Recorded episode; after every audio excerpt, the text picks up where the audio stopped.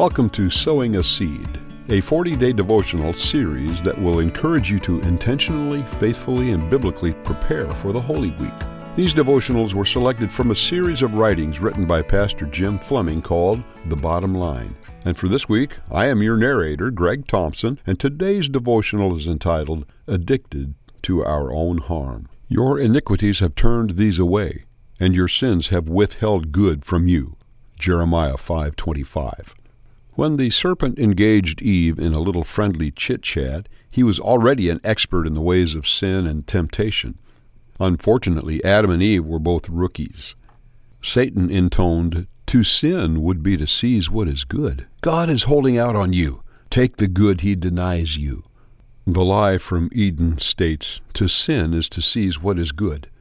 The truth from Jeremiah is that sin only pushes what is good beyond reach. A man defies God to grasp what he wants, only to find himself worse off than before. He has his own appetite, not God, to blame. We are addicted to sin.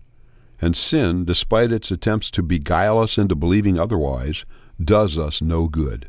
We are addicts, addicted to our own harm.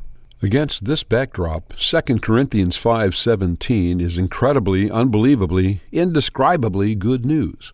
Therefore, if any man is in Christ, he is a new creature. The old things passed away; behold, new things have come. 2 Corinthians 5:17. When a man is in Christ, his old self, the one addicted to his own harm, is diminished and on the way out. Come, Lord Jesus. A new man is birthed in his place.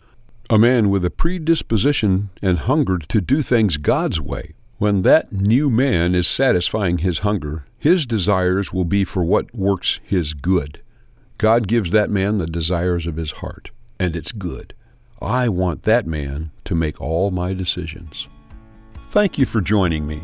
Until next time, may the seed sown take root, grow, and bear fruit.